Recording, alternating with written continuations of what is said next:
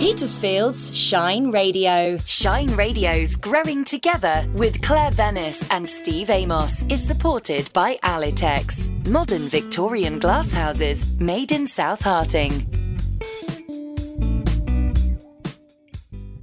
Welcome to Growing Together, the gardening podcast from Petersfield Shine Radio. I'm Steve Amos, and once again, I've been deserted by Claire. She is ticking one of my things off my bucket list. She's off to Chelsea for the day. Press day at Chelsea without me. How rude. Anyway, she's got an exciting day planned, and we're looking forward to hearing what she's got to say. Meanwhile, I'm staying here in my greenhouse, last knock-ins with azaleas ready to plant this weekend. This year's Chelsea Flower Show contains 12 main show gardens, 7 sanctuary gardens, smaller gardens and trade stands as well. This is the second year I've attended the Chelsea Flower Show. I'm really looking forward to coming back again, meeting new friends as well as catching up with old acquaintances. Let's see what happens this year. I'm at the Gaze Burvill stand here on Main Avenue. It's very exciting. There's a great buzz around the place as the Chelsea Flower Show Press Day starts to really get going. And I'm joined now by Geraint Richards, and he's going to tell us a bit more about Action Oak. Hi, Geraint. Great to meet you. Hello there. Lovely to meet you too. Now, my name is Geraint Richards. I'm the head forester for the Duchy of Cornwall, and I chair the initiative called Action Oak. And the Action Oak was launched at Chelsea Flower Show 5 years ago. And it came about from lots of concerns amongst the tree woodland sector about the threats facing our native oak trees. We have two native oak trees, Quercus petraea and Quercus robur, and they're probably our most important tree for all sorts of reasons. They've, of course, produced wonderful timber, like the building we're standing in at the moment, and they've provided so much for boats and buildings over the years. But, of course, they're also great hubs of biodiversity. Oak trees support over 2,300 other species, and, of course, we love them. They look great on the landscape. They've been part of our culture, our poetry, our literature. But they're faced by many threats: climate change, numerous pests and diseases, and we've been really worried about their demise and decline. So what we did is bring together all the relevant sectors to form this partnership, to form Action Oak. And what we're really trying to do is fund the vital research that is needed to safeguard our oaks. And of course, that's quite long-term research. Some of it is a myriad of threats. But we also then want to translate that research into practice that people like me, foresters on the ground and people who are connected to trees, can apply to make sure we maintain the health of our oaks and have them on our landscape for generations to come. Yeah, that's quite concerning. I didn't realise the oaks were in danger. Everyone, I think, is familiar with ash trees and ash dieback. But to hear about the oaks being in trouble as well, that's really quite scary. Well, if you look at it, all our elms went in the 1960s, Dutch elm disease. We've now, in the last 10 years, seen the demise of ash. There are a myriad of pests and diseases threatening other species. But no oak, I think we've kind of taken it for granted. It's always been there. Some of them are sort of 1,000 years plus old. It's always been there, and we think they'll always be there. But actually there are things like acute oak decline. We're seeing the decline in a number of our oak trees around the country.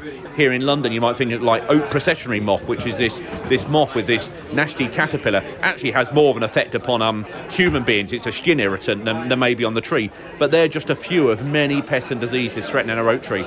And we just can't afford to lose our oak trees in the way we're so sadly seeing the loss of our ash trees. Yeah, absolutely. So what is Action Oak doing here today at Chelsea?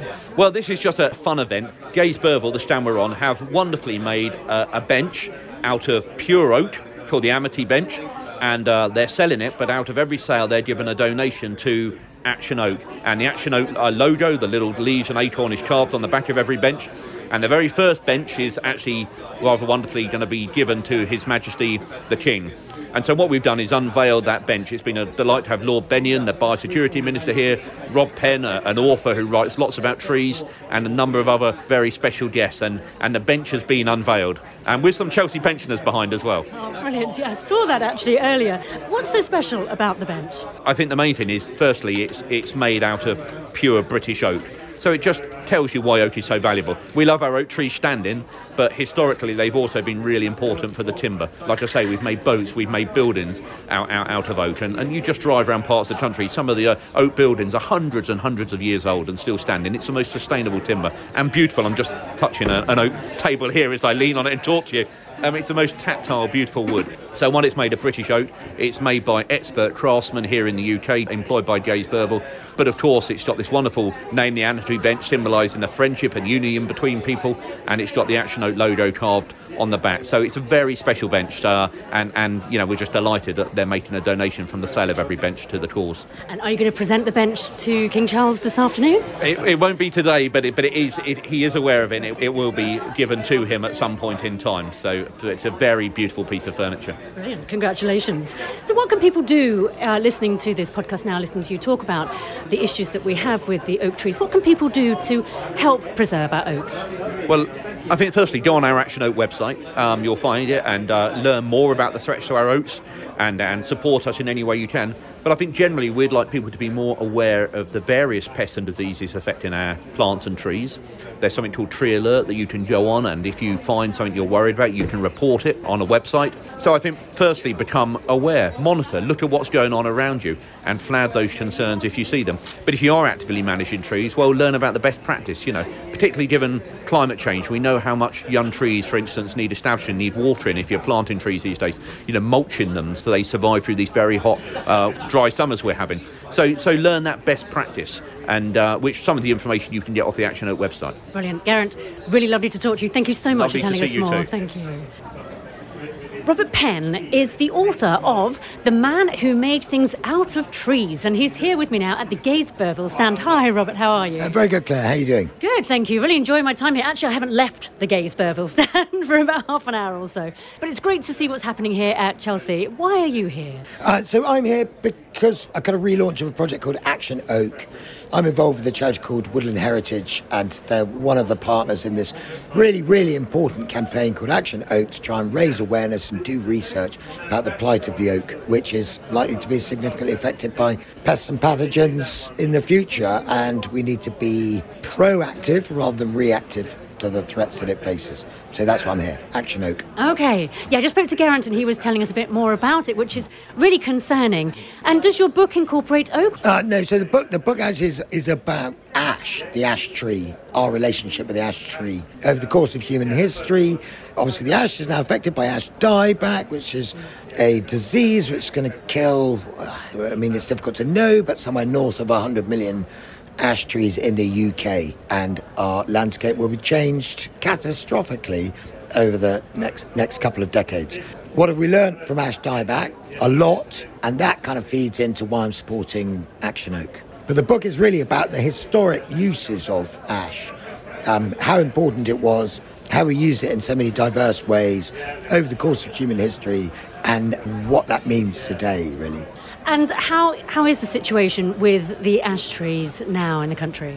Dieback is everywhere. It's across the entire United Kingdom. You won't find a corner of land that it hasn't reached yet. The kind of best estimate we have is there's 125 million ash trees in the UK. What can we say? We're going to lose somewhere north of 90%, probably somewhere between 95 and 99%. So that's the bad news. And that, you know, so obviously we're behind the curve. The disease appeared in continental Europe a decade or two decades before it got here. So we've got lots and lots of examples of what's happened to ash as a species in continental European countries. So we know where we're going with it. It's bad news. The good news is that a lot of research is being done to try and understand the genetic makeup of the trees that actually are resistant. So let us assume for a moment that somewhere between 1% and 5% of ash trees will be resistant. They will remain in the landscape. Scientists, genomicists, have been able to identify the genotype of a resistant strain. Those trees are now being propagated and field tested by a small charity called Future Trees Trust with support from DEFRA and lots of European organisations. Huge European collaboration on trying to understand how we create resistant ash, propagate it and get it back into the mud base. My best estimate for now is that we will have stress tested ash trees that have the resistant genotype, and they will be propagated and we will be planting them out in the landscape by 2035. Okay. That's the bottom point, 2035. So we're still losing trees in the landscape, but we can start planting them then because we know that we've got a resistant strain. That's good news. It is good news. So woodlands and looking after our trees, is that taught at schools, at university levels? So there are several institutions, tertiary academic institutions, which teach forestry. The courses tend to be very traditional.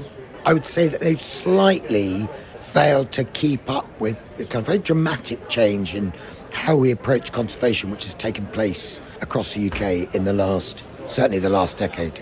And that is, of course, a rise of the concept of rewilding as a conservation technique or methodology. You know, in a way, woodland management is conservation. You know, I own a woodland, I manage it for biodiversity. And that includes cutting down trees and processing them and using those trees to make useful things. But cutting down trees is an absolutely fundamental part of woodland management, and that is conservation. Conserve it and to improve the biodiversity that exists in that wood. But I think forestry has slightly missed a trick, and the kind of whole rewilding movement, which is very sexy at the moment, in terms of conservation and amongst the young, has kind of stolen a yard. And what I think we need to do is the tertiary education institutions need to reframe how they offer woodland management and forestry more generally. So forestry is not just about growing trees for money. It's about conservation.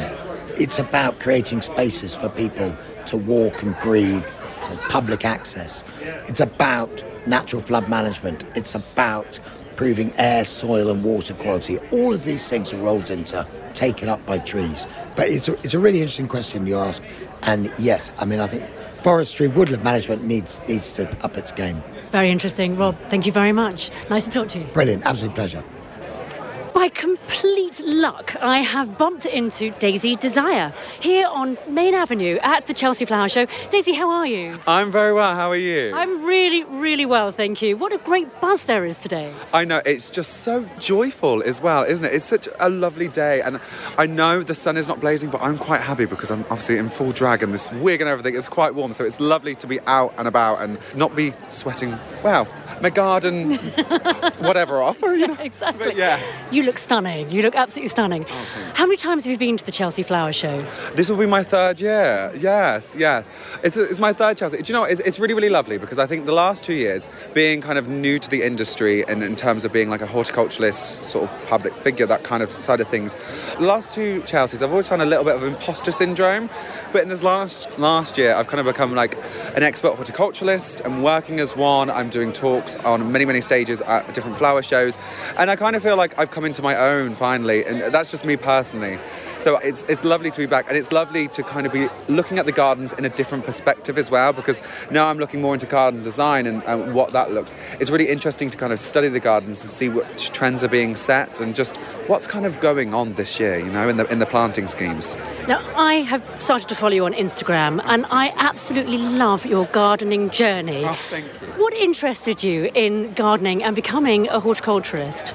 Well, to be honest, it was one of those things where about 5 years ago, I throwed myself into gardening and I got myself an allotment. And to be honest with you, I'd never gardened before at all in my life, never really put on a gardening glove. And in that first year, I killed basically everything other than a marrow. But it was from that first year that I fell in love with horticulture. And like the journey very much began then. And I got made redundant and started working as a gardener. And then I ended up dropping out of uni to study horticulture. And it's just kind of, what do I want to encourage people is not necessarily to drop out of uni, become a horticulturalist, but just to try gardening, because I kind of do think if everyone can get into gardening, whether that's, you know, on your windowsill or even if you do have a small back garden or even an allotment, it's just, I think the world would be a little bit of a better place. Yeah, absolutely. Don't you? I do, absolutely. I think it's so important. And now tell me, what do you wear when you garden? What do I wear? I do not look like this, definitely. No, I look completely different. I'm always in kind of like almost looking like a builder in my steel toe caps, my shorts and a t-shirt and usually a cap. But yeah, I'm not as glamorous when I'm gardening. It's very much, there's two different sides to the drag queen gardener life. There literally is the drag queen and then there's the gardener. But yeah, no, it's fabulous to bring drag into gardening as well, because it's just, you know, gardening is such an art form. I mean, we're here at Chelsea, especially at the Met Gala of gardening, really, isn't it? And then obviously, you know, drag is such an art form. It's fabulous to combine the two. It really is. Do you find that people are following you as a result of being Daisy Desire as well as your gardening story? It's really, really interesting because I think I bring a different aspect to gardening. I think in the nicest way, there was this kind of idea of a gardener very much a few years ago where it was, if you said, I'm in my 20s and I first started getting into gardening when I was 21. So when I first got into it, there was an idea of a gardener who was, the old man going down the plot at the allotment. And, I'm clearly not that. I'm very much a 26-year-old lad who's also a drag queen. And it's interesting as well because what I really enjoy is making gardening also a safe space for for the queer community as well. And what's really interesting is a lot of my following are very much of the heterosexual audience. And it's interesting because I want to bring drag to a gardening audience because it also allows people just to inhabit who they are and who they want to be and have no limits, almost like gardening. There are no limits to it. There's a perception of gardening and a perception of drag is so different to everybody else. And I think that's just really interesting. Don't get me wrong, I didn't plan to kind of add the two together and become this sort of figure, but it's come this way and I'm really enjoying it, definitely. All part of the creativity, isn't it? Really? Absolutely. And there's no limits. And I think that's the thing, whether you are drag or whether you're gardening or both, you've just got to enjoy it. Enjoy that experience. Find what you like and just run with it. I think absolutely fabulous message and absolutely fabulous you. Thank you so much for talking to me. Oh, thank you so much. Enjoy the show. Thank you. Will do. Well, it's just past lunchtime here at the Chelsea Flower Show, and now I'm catching up with Lee Connolly, who is the UK's leading children's gardener educator, who has also got a book called How to Get Kids Gardening and is at the moment championing for children to grow more at school. Lee, it's really lovely to meet you. No, it's lovely to meet you too. It's nice to be here and nice to be on the podcast. Oh, well, I'm pleased you could come on because I think what you're doing is extremely important, and it'd be lovely to let more people know what you're doing at the moment. Now, you were just in Westminster last week. Can you explain what you were doing there? Yeah, that sounds really cool, doesn't it? I love telling people about it. But you know what? I've been doing children's gardening for about 10 years now.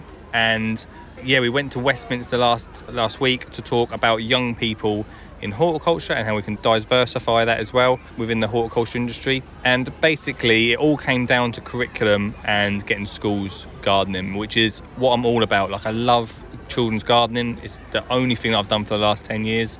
And if we want more young people to be in our industry, then I believe that we should start in primary school, get children gardening, get them outside learning. And then, yeah, sure, in secondary school, they might lose that a little bit, but it's always going to be there and come back to them. And for me, I left secondary school not even knowing that this was a thing. I never didn't know there was a thing called Chelsea. I didn't know there was an industry that was gardening and actually doing it as a living. And if we get primary school children gardening, then they're going to know about the industry, know how to grow their own, and then we're going to get more young people into our industry in the future. So that's what I went there to talk about, basically. And how was it received? How did it go down? Do you know what? It went really well. I was with Tayshan Hayden-Smith and Lily Matthews, who is part of the Young People Horticulture Association, YPHA. It took an hour for us to give evidence, and they asked at the end what our one thing would be to ask the government, and we all said curriculum, and it was beautifully just all come together at the end. So it was really good. Yeah, I was nervous. Don't get me wrong, I was nervous. But once we got into it, that's my passion. That's my thing that I was just like, I love it. So it was quite easy by the end of it. Really, really very cool. Fantastic that you're doing that. What's the next step? Well, to be honest with you, for me, like I said, I've been doing this for 10 years and now I've spoke to so many teachers, so many people in primary schools, head teachers, forest school teachers, and I already run a plan called School Garden Success, which gets schools gardening. But now the real big thing is actually speaking to Department of Education, seeing how we can actually fit it into the education system. I tell you the biggest problem is, and a lot of teachers will tell you this, is that primary school education as it is needs to change totally anyway. And if we can fit gardening into that while they have this big change, then all the better, because there's so many things that you can fit into education through horticulture and gardening. There seems a big movement here, particularly this year at the Flower Show, for grow your own, learning how to grow, and also to cook the food as well that you grow. And I've noticed, just walking around and seeing the various different gardens and exhibits, there are some school children here, primary school children, taking part, which I think is a first for Chelsea. Yeah, it's the first year they've had 100 primary school children who are part of the RHS's campaign for school gardening. And that's special. Like, it really makes a difference. Have you been to Hampton before? Yes, I have. Yeah, Hampton's amazing. I love it because, especially on press day, you've got all the kids running around and it brings a real buzz and energy. And I think that's what's happened today for Chelsea. I think we want these young people to be part of this story. They're part of their life. Gardening to be part of it. And if I'm really honest, like, I'll be honest with you, I thought when they said they're going to have 100 children, I thought all they're going to be here for is the photo shoots and, you know, a bit of PR. But actually, I've seen so many children walking around. My best moment today has been seeing a class walking around and they come up to a garden and they all went, wow. It was, I feel like crying, like just thinking about it, because that is special to them and that is going to be something that they're going to remember forever. If I told my daughter she could come to Chelsea with her class, she'd be so excited. It'd be something she'd make a proper memory from. And that's what we want for children. That's what we want for our industry as well. Now, you've also been to visit various schools. A couple of years ago, you did a documentary where you visited various schools to introduce them to gardening. Are you still doing things like that? Yeah, I visit schools all the time, as much as I can, because, one, the kids love it, and it's great to see the kids enjoying it. But for me especially, like what I'm doing and trying to get into education, speaking to those teachers, speaking to the head teachers, speaking to those teachers that sort of stand at the back of the hall when we do like assemblies. I've noticed, I talk to the kids, but I'm watching the teachers' faces. You always see the ones that are not really that interested. And I always try and target them ones at the end to speak to, because at the end of the day, I feel like teachers are the ones that are going to have to lead this in the future, and we've got to support them as much as possible with funding, with information, with a bit of direction about where they're going with this sort of thing. And them teachers that are not so interested, I want to know what's the thing that's going to get them excited about it, because there's some amazing teachers out there that lead gardening in schools, but you always find that when that teacher leaves, then the allotment gets a bit overgrown and a bit run down. And if we have all the teachers part of it, then that's going to take the pressure off those ones that are sort of leading it, and also make sure that continues so the class are always gardening throughout their primary school time. Now, you're known as the Skinny Jean Gardener. Where did that name come from? Or do I need to ask? Do you know what? It's a really boring story.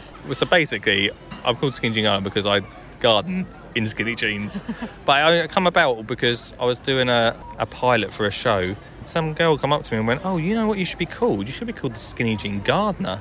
And I went, that's a really good idea. I'll take that. Yeah, that's a really good. And then that's been it. The only bad thing about it is, I'll be honest with you, is in the summer, very hot. So hot. Like, you can't be called a Skinny Short Gardener, can you? Probably not, no. It was obviously a name that was made up in the winter.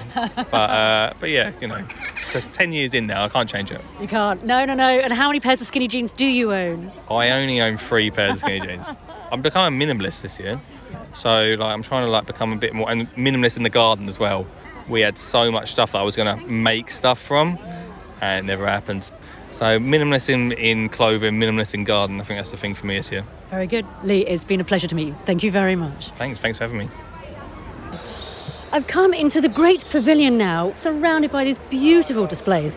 And bang smack in the middle is Pollyanna Wilkinson's stand for Heroines of Horticulture. Pollyanna, congratulations. The stand looks, as last year's, absolutely stunning. Oh, thank you very much. Yeah, I'm really pleased with it. It looks amazing, and it's surrounded by these beautiful wicker flower beds that were created by the Field Farm Project. Now, how did that collaboration come about? Molly saved my bacon. So we have been planning this since December, January, and we had in mind that we really wanted woven willow throughout the garden. We felt it would work really well with the RHS bothy. But very last minute, 3 or 4 weeks before the show, the very lovely people that were going to weave the willow for us unfortunately had a health scare. So we went manically searching for someone who could rescue us, and Molly came to the rescue, and Molly and Nick dropped everything and it managed to weave, gosh, I can't even remember how much it is now, 70 linear metres, probably a lot more, willow in 3 or 4 weeks. And it's stunning. It makes the garden, in my view. Yeah, absolutely. It really adds another dimension to it. And it raises the beds, doesn't it, up a good sort of 2-3 foot, actually. So you can see them at your eye level. It looks absolutely gorgeous. Now, the garden is for Heroines of Horticulture. How did that come about? So it was something the RHS was really keen to celebrate. So it was a real privilege to be invited to then design the garden with that in mind. And it presented us with a problem, really, because there are many women that I admire in terms of horticulture, and it would have been easy to do a kind of pastiche, I suppose, of a particular designer, but that's not what we wanted to do. So instead what we've done is, you can't see it unless you had a drone, but the garden is actually designed in the shape of a yin yang. So we were looking at strength versus softness.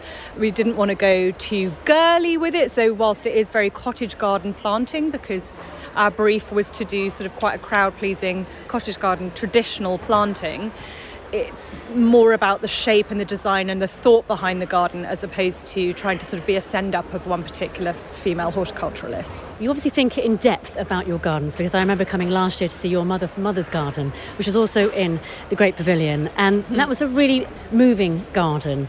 And this garden you can walk through and really immerse yourself in as well. What's your favourite bit about the garden?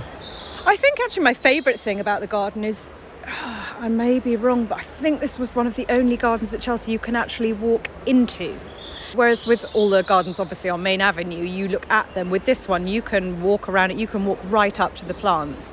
So I love that feeling of immersion. And what we've got in front of the bothy is a gathering space, which will be a talking space for all sorts of female speakers. So it's really exciting to have such a female-focused piece of Chelsea. And I feel very proud to be able to put our name to it.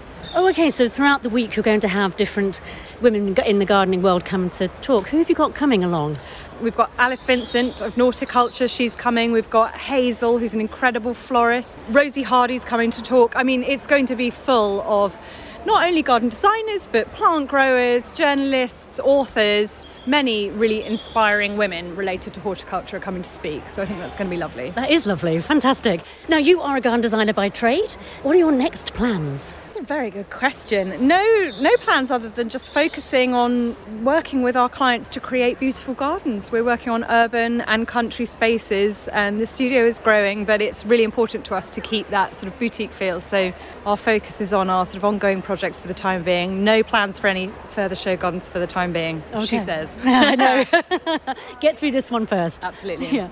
Well, congratulations on this beautiful garden. Your gardens are ones that I look out for when I come to the Chelsea Flower Show, and it hasn't failed to impress again this year. I can't wait for next year, Pollyanna. Thank you very much for talking to me. Oh, thank you so much. It's lovely to have you. As the sun comes out and the end of press day at the Chelsea Flower Show draws near, I've come to the Alitex trade stand, and I've met with Nelly, of course, and with Julia Parker as well. Great to see you both here, finally. How has your day been? Claire, it's just, we did it. We did it. It's done. We've planted veg. They survived the slugs, the snails, the aphids, the spring. It's been amazing. Today's just like a calm before the show opens properly tomorrow, and then it's just intense and full and busy and crazy. But it has been a really lovely day, hasn't it, Julie? Yeah. Just a very gentle day. Yeah, it's been really enjoyable, the calm before the storm, I guess. Yeah. And just to see all the planting and all Nelly's seeds, seedlings, plant babies all come to life and look like a show garden has been spectacular. It is looking lovely. The greens are there in all their different colours, and there is some popper flowers as well. So you've got some oranges in there, purples, the blues, bit of, oh, look at that gorgeous magenta colour. So congratulations. What a feat. Will you do that again, do you think, Nelly? Grow from seed and do everything yourself? Honestly, growing from seed is magical. It's so magical. I've just got a real love of growing from seed again. If you look at a kohlrabi plant, for instance, I was thinking the other day, I was talking to somebody earlier and saying, if you cut your hands, you could fit all the seeds that we've grown for this stand in your cupped hands. And when you look at what that translates to, it's incredible. Yeah. Just the potential in that sort of little space is amazing. So no, I might do it again. But actually, do you know what also feels lovely is it's a really genuine labour of love that's all been homegrown, home sown, home planted. And it's just been this lovely collaboration of everyone at Alitex. You know, the guys watering, the guys popping in to check on pests in the greenhouse. It's just incorporated everyone. And, you know, we really try and be very much about community spirit at Alitex. And I think this has been a great example of that. And someone just mentioned broad beans. You have broad beans. I know, on the plants massive. There. They are. They're very tempting. You haven't had one yet, have you? I haven't, but I think even, you know, when they get a bit too big, I think they need to be harvested this week. Mm. And in fact, Mark Gregory is here, who's done a beautiful plot-to-plate garden, and he is cooking every lunchtime for Chelsea pensioners, which is a beautiful thing to be doing. And he was saying that if they run out, they could whiz over. Ooh, you watch him. You might be doing that in the dead of night. Yeah, no, we were having a bit of a laugh about that. A little bit of a social media scam moment. Yes, because he is literally just across the road, isn't he? Yes. And, no, it's beautiful. Honestly, if someone had gone inside my head and come up with the perfect entertaining outdoor social space, that is it. It's really lovely. Now, last time I spoke to you both was at Alitex, and you were in the midst of the build here, and Julia, you were just about to go up. Yeah.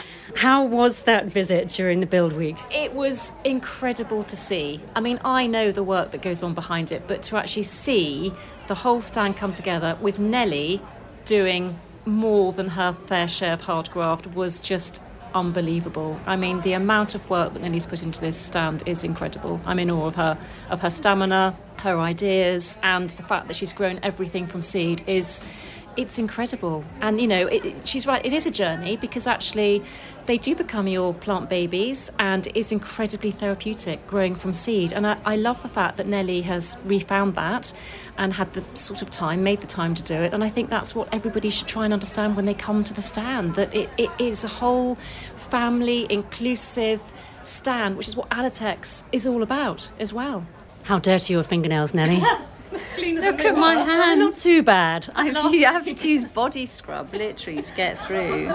Yeah, they. I don't wear gloves. I like to kind of really probably get my hands in, so I don't wear. Literally, a few people have commented on my hands actually and said, "Geez, that's shocking." And you find you get when you actually wash them, you get little sort of nicks. So you see, like there you go, little nicks and cuts. A true gardener. When we have our bun run, we have cinnamon buns every day, which keep us going. And Nelly has been feeding everyone, which has been brilliant. I should have taken a picture of Nelly's hands because they were literally darker than the cinnamon colour in the bun. Well, I've heard about these cinnamon buns, and I think we're going to have some in a minute. Last question, though. What happens to all the plants here on the stand once Chelsea is over?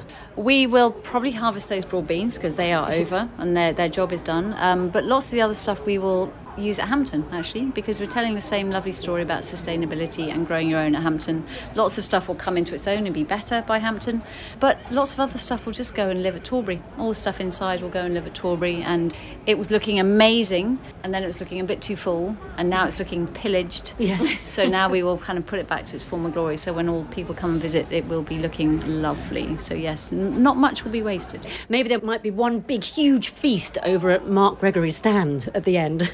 Would be lovely, wouldn't it? Yes, I would be very happy to go and have a nice mellow afternoon chilling out on his stand. That would be great.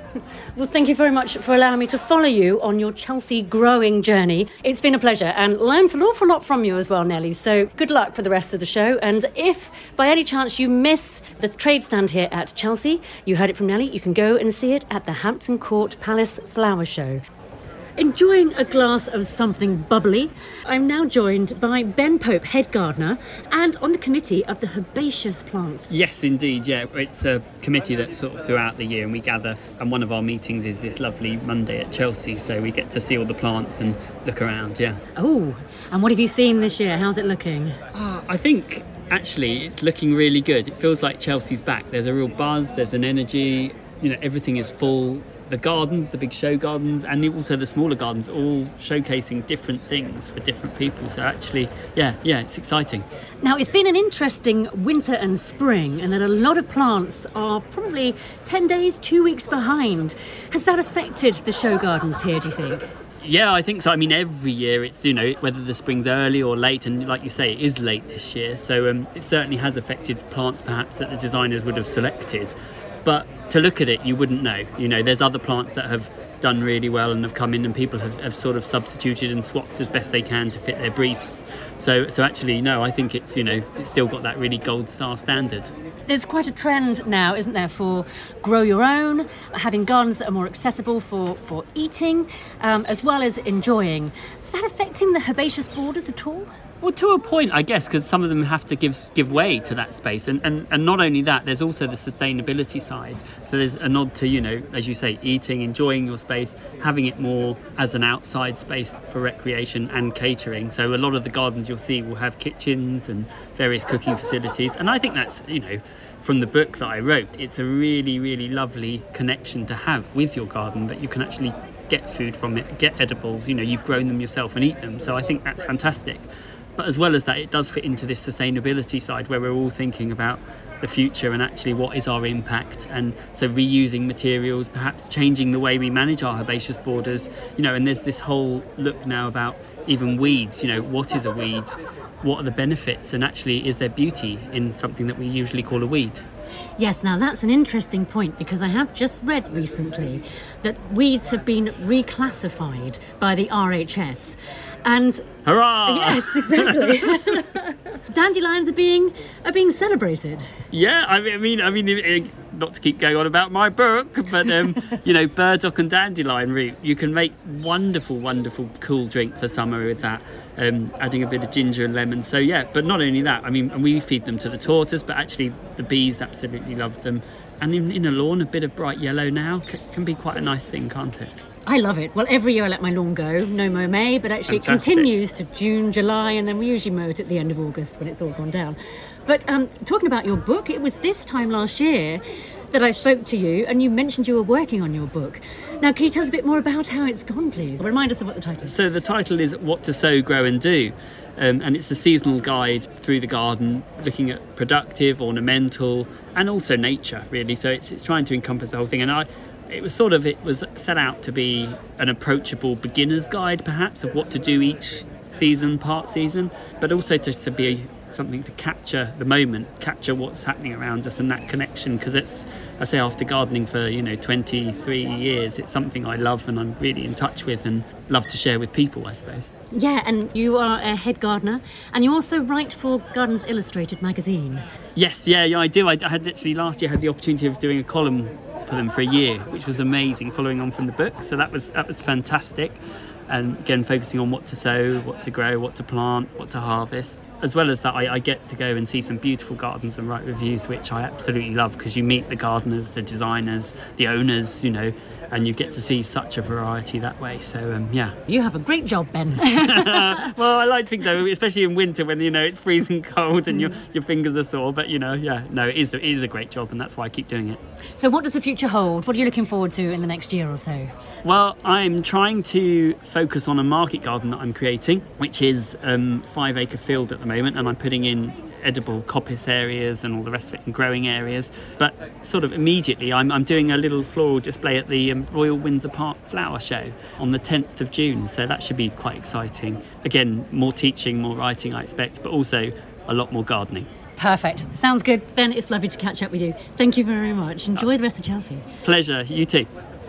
We've had a lovely time here at the Chelsea Flower Show, seen some good friends and met new friends as well. It's been interesting to hear how the Chelsea Flower Show is influencing people this year, and lots of inspiration for the coming growing year ahead. Happy gardening. Well, sounds like you've had a fab day, Claire. Really good to hear you seeing all those lovely people. Join us again mid-June for an update down at the allotment to tell you what's been going on. Growing Together is new twice a month and supported by Alitex, modern Victorian glass houses made in South Harting. Get the latest editions of Growing Together at any time at shineradio.uk. Join Shine Radio and dozens of quality stalls at the Petersfield Spring Festival. It's got everything from close-up magic and balloon modelling to fancy dress for princesses and classic cars. Live music brings the square alive. There's food and drink all weekend long and loads to do for the kids. You can even try your hand at reading the local news with Petersfield Shine Radio. The Petersfield Spring Festival, all bank holiday weekend.